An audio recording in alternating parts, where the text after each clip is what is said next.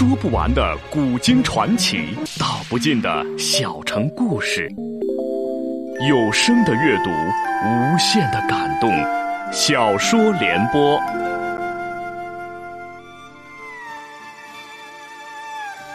三国末年，司马氏把持魏国朝政，不惜私养死士，以暴力暗杀政敌。浑浊的世道，让名动天下的竹林七贤也难独善其身，深深卷入其中。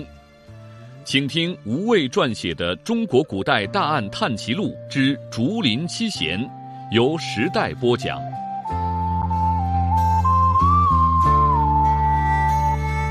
堂中瞬息沉寂了下来，司马昭脸色阴暗交织，风暴隐约可见。但怒火最终还是熄灭了。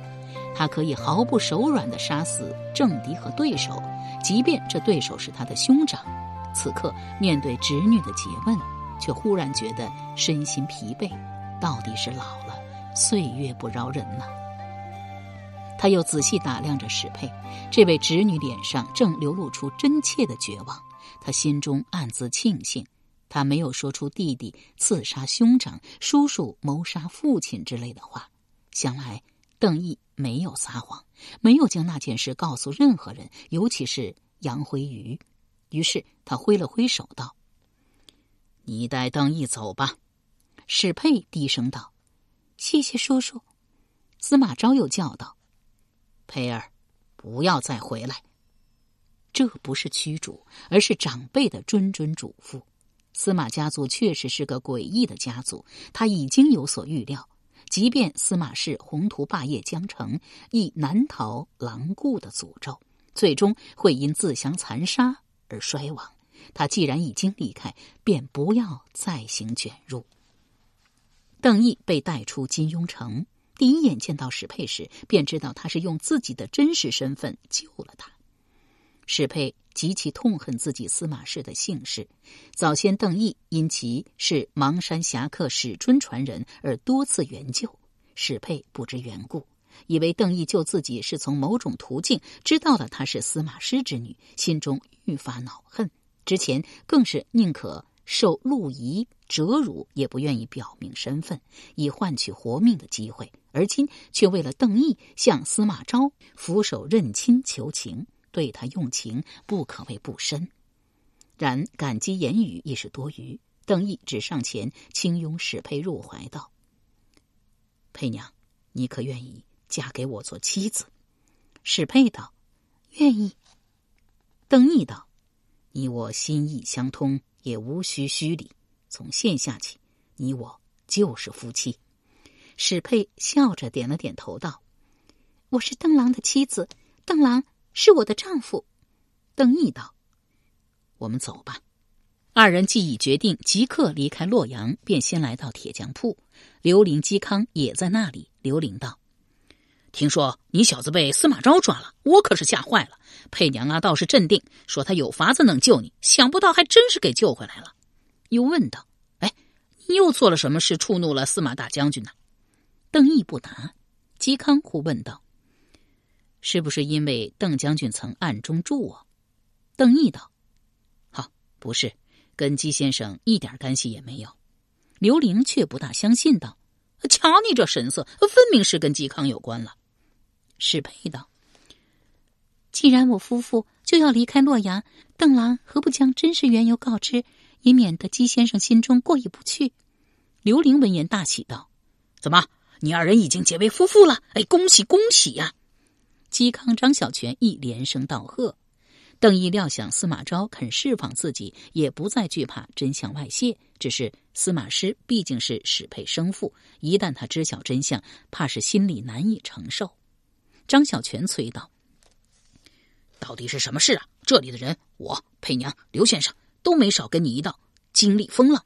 姬先生听说你被捕，也立即赶来这里等消息。难道你还信不过我们吗？”邓毅无奈，遂吞吞吐吐说了司马昭曾派人行刺兄长司马师一事，又握住妻子的手以示安慰。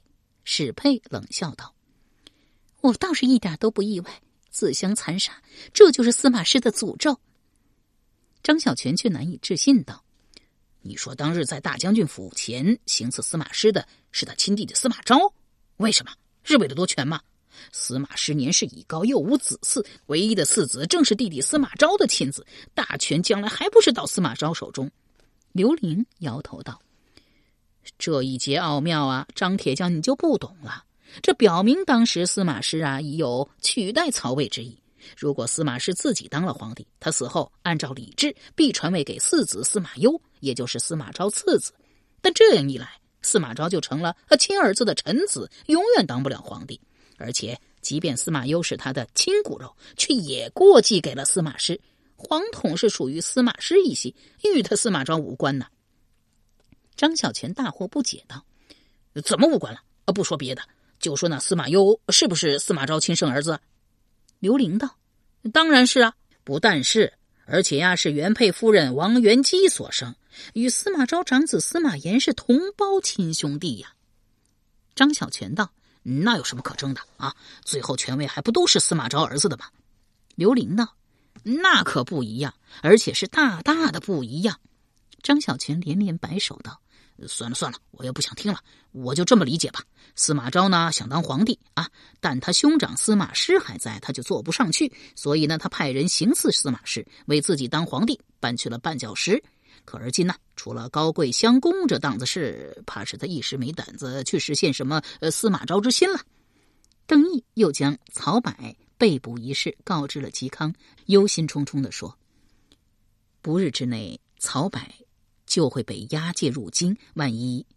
嵇康摆手道：“邓将军不必再为我费心了，该来的总会来的。”邓毅佩服嵇康气度，亦不再多言，携了史佩上路，自此销声匿迹。正如邓毅离开前所担心的那样，曹柏最终供出了嵇康。起初，司马昭不知曹柏身份，只以为他是杀害东吴使者吴刚的凶手，而吴人也在江湖间悬下巨赏，要取曹柏人头。司马昭既要对蜀汉用兵，想先与东吴修好。欲将曹柏送去东吴，请吴主孙休处置。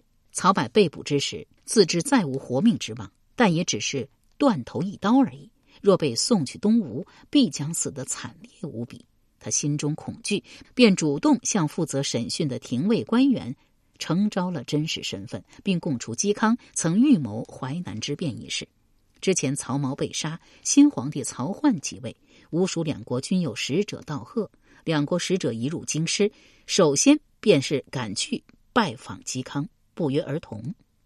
司马昭得知消息后，对嵇康极为忌惮。目下既有了曹柏的供词，便下令私立校尉钟会逮捕嵇康，务必借曹柏证词将其铲除。钟会却是个聪明人，称之前曾因冠秋俭一案逮捕过嵇康，大狱既解，不宜再用相同的罪名处置。而且事过境迁，冠秋简之变平定已久，无需多提。司马昭很是恼怒道：“那你有什么好法子？”钟会道：“啊，臣有一计，只要大将军下定决心，一定可以除掉嵇康。”景元三年，也就是公元二六二年，司马昭长史吕逊上书告发弟弟吕安不孝，有过殴打母亲的行为。当时是以孝治天下，不孝之罪在当时是重罪。吕安立即被逮捕下狱，在审讯时，吕安讲出了之前吕逊与妻子徐朗长期通奸，最终徐朗羞愤上吊的事实，以证实吕逊不过是挟怨诬告，并援引嵇康可以作证。嵇康得知消息后，立即挺身而出，揭发了吕逊的禽兽行为。愤怒之下，又写了一封有名的与吕长替绝交书，声明与吕逊断绝来往。吕安案件既然牵涉嵇康，理所当然的引起了大将军司马昭的重视。他甚至还为此召开了一次廷议，名为“讨论吕安事件”，实则要商议如何趁此大好良机处置嵇康。这一切本是出自私立校尉钟会的计谋。钟会率先发言，认为吕安犯下不孝重罪，嵇康却替其作伪证，理应与吕安同罪。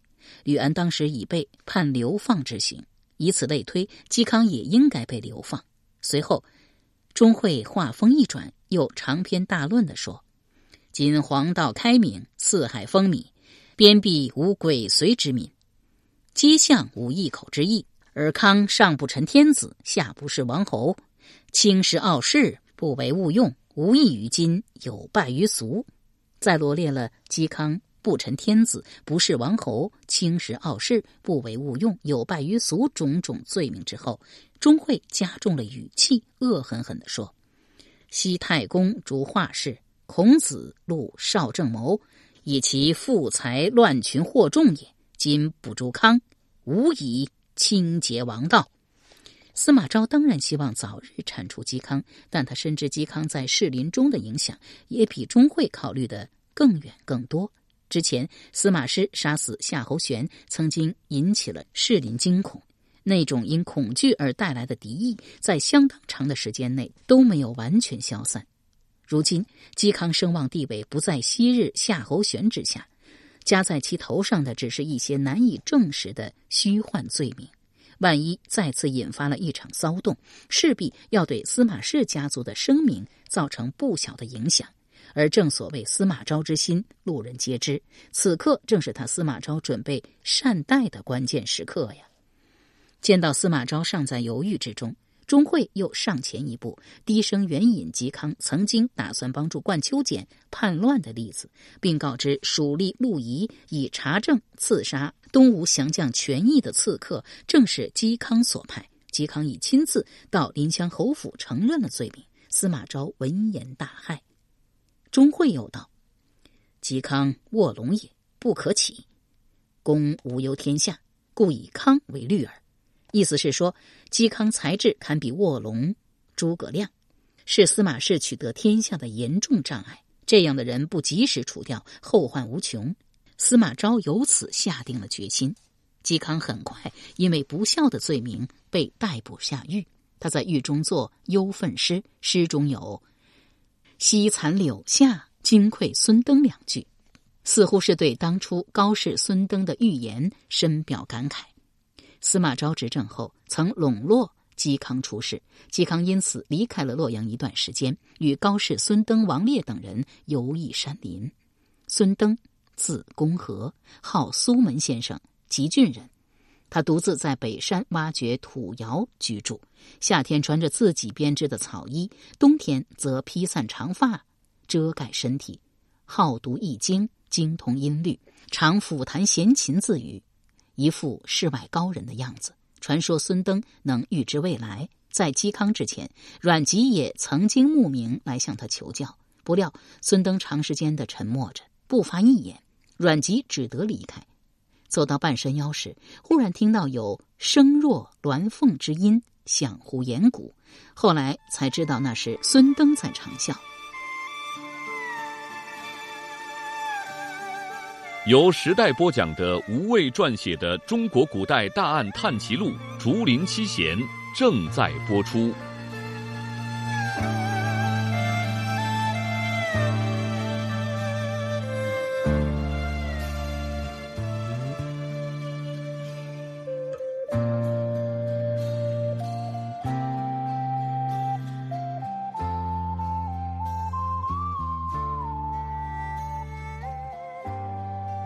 嵇康跟随孙登游学后，外荣华，去滋味，游心与寂寞，以无为为贵。然而他并不能真正忘情世事，虽易亦已难，非于心所加。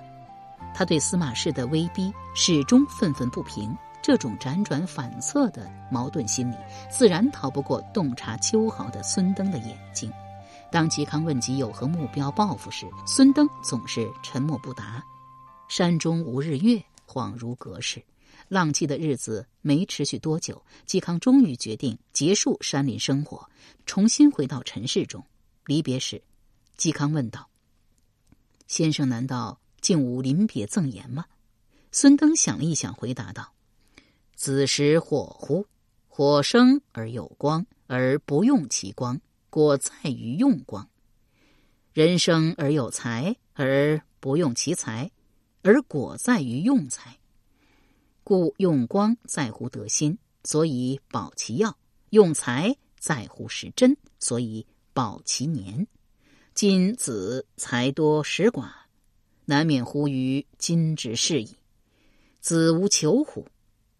这段话的大概意思是说：火生而有光，如不会用其光，光就形同虚物；人生而有才能，如不会用其才，才能返回招祸。用光在于得到柴薪，可保持久的光耀；用才在于认识获得道德真才，才可以保全天年。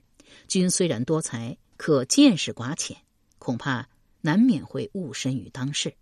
孙登这番话含有很深的劝勉意味，想劝说嵇康不要与执政者对抗，以免招来杀身之祸。但他也深知嵇康性格多半不会听从自己劝告，又补充了一句：“君性烈而才俊，岂能免乎？”预言嵇康不能幸免于难。孙登所说的“性烈而才俊”，正是嵇康性情才华的准确描述。嵇康一生最光辉的地方，就在于他透入骨髓的自信、自尊，从始至终都没有因外界的压力而稍稍改变一下那桀骜不驯的性格。也正是这种可贵的坚守，令他在青史上独步天下，傲视群雄。岁寒，然后至松柏之后凋，举世浑浊，轻视乃见。其以其重若彼，其轻若此哉？嵇康被捕的消息传开后，京师洛阳为之震动。三千名太学生联名上书，向朝廷请求释放嵇康，让他到太学担任博士。不少知名人士主动来到监狱，要求与嵇康一起坐牢。嵇康如此高的声望，确实有点出乎司马昭意料之外。然而群情汹汹，反而坚定了他要杀嵇康的决心。司马家族素有狼顾的传统。擅长权术诡计，司马昭也将其用在了嵇康一案上。先是派人出面声明说即将释放嵇康，太学生与豪俊人士相信了承诺。刚刚散去，屠刀便高高举起。嵇康因不孝以及言论放荡、害时乱教的罪名，被迅速判处死刑。已经因不孝罪名流配他乡的吕安，也被押回洛阳，再次判处死刑。自魏朝建立，始终强调以孝治天下，这是由当时的历史背景所决定的。曹丕以禅让的手段巧取豪夺，得到天下。若继续主张以忠治国，似乎自己的脸面都搁不住。于是孝便成为治天下的根本。司马氏掌权后更是如此。然而，纵观整个魏晋历史，便可以知道，以孝治天下带有巨大的虚伪性和欺骗性。而嵇康恰好就死在了这个为天下之先的“孝”字之上。在嵇康之前，因为不孝罪名被杀的还有大名士孔融。孔融反对曹操代汉称帝，一直为曹操记恨。刚好孔融论述儿子与父母的关系时，认为母子关系恰如瓶之成物，只要把瓶内的东西倒了出来，母亲和儿子的关系便算完了。又认为天下饥荒的时候，如果父亲是不好的，儿子应当把食物给别人，由此被曹操抓住把柄，以不忠不孝的罪名杀了孔融。然而，当初曹操发布求贤令的时候，强调重才不重德，特意提到只要是人才，不忠不孝也不要紧。可见，所谓罪名不过是执政者的欲加之罪。这是一个阳光灿烂的日子。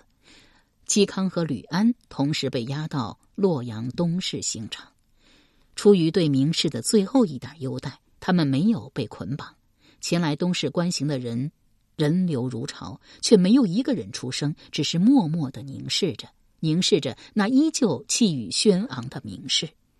嵇康始终神气不变，到最后的时刻快要来临时，故事日影，所琴弹之，曰。昔袁孝尼常从吴学广陵散，吾每尽顾之。广陵散于今绝矣。人生的盛宴开始散席，生命的喧嚣逐渐褪去，最后要走完的路总是最艰难的历程。然而在生命的最后时刻，嵇康没有为自己的无辜辩护，只为琴曲广陵散的行将失传而惋惜，索取了一句琴。亲手弹奏了人间最后一曲。这一刻如此悲壮，令人伤痛，他的心境却依然飘逸，率然玄远。即使临行，也未能丝毫改变他的高情远去。一心要铲除嵇康的钟会，当然不会错过最后的时刻。可当等着看嵇康丑态的他来到刑场时，意外看到的是远而疏的形象。只见嵇康神色自若，习坐抚琴，从容淡定，高峻洒脱。这也是嵇康留给人世间的最后印象。即使在人生的最后一刻，他也没有因为险境而丢掉情趣与尊严。琴又名古琴、瑶琴，相传为上古伏羲所创。春秋时，由于孔子的提倡，琴被视为表征道德的乐器。君子乐不去身，君子贺琴比德，为君子能乐。操琴小乐成为文人雅士衡量君子品德的重要标准。琴也由此成为中国古代地位最崇高的乐器。名列琴棋书画四艺之首。关于琴，历史留下了太多令人感叹的故事。春秋时，伯牙将自己最心爱的琴摔碎在知音子期的墓前，从此与琴绝缘，再也没有弹过琴。西汉时，司马相如操民琴绿绮弹奏一曲《凤求凰》，竟然令平后的卓文君一听钟情，两人连夜私奔，创下了一段。千古佳话。三国时，诸葛亮临危不惧，抚琴巧设空城计，琴声容纳天地，气度令人胆寒。司马懿由此而退兵。琴音清和淡雅，婉转悠扬，犹如轻叹细诉，温柔而敦厚。文人雅士欣赏的不仅是灵灵的琴声，还追求弦外之音的意境，一种无限深邃的境界。胸有万象，高义深远，远离尘嚣，一世独立，正是言有尽而意无穷。目送归鸿，手挥五弦，俯仰自得，游心太玄。铮铮不屈的琴声在嵇康手指间迸发着，荡漾着，既绵长悠远，又悲壮凝重；既慷慨激昂，又旷远超脱。这一曲《广陵散》的绝响，凝结着他最后的思想、最后的生命意识，令天地为之动容。在那一刻，他仿佛实现了真实的庄子的理想人生境界：乘云气，御飞龙，而游乎四海之外。在他消瘦的体内，充斥着几乎要满溢出来的快感，随着他渐渐向高空飞去。弦声如雨，飘进了在场人的耳中，传进了时代人的心里，激荡了无数人的心田。即使在曲终人亡后，那份镇定豁达的气概，穿越了古今，穿过了时空，千年之后仍令人不胜唏嘘，仿佛袅袅余音就在耳边。这一年为景元三年，嵇康时年四十岁，才刚刚步入了不惑之年。后人有诗道云：“卧龙并论恐飞轮，望众疑为世所真。大抵众名人敬仰，如何名众反伤身？”又有诗吟诵道：“铜驼荆棘夜深深，上响清潭汉竹林。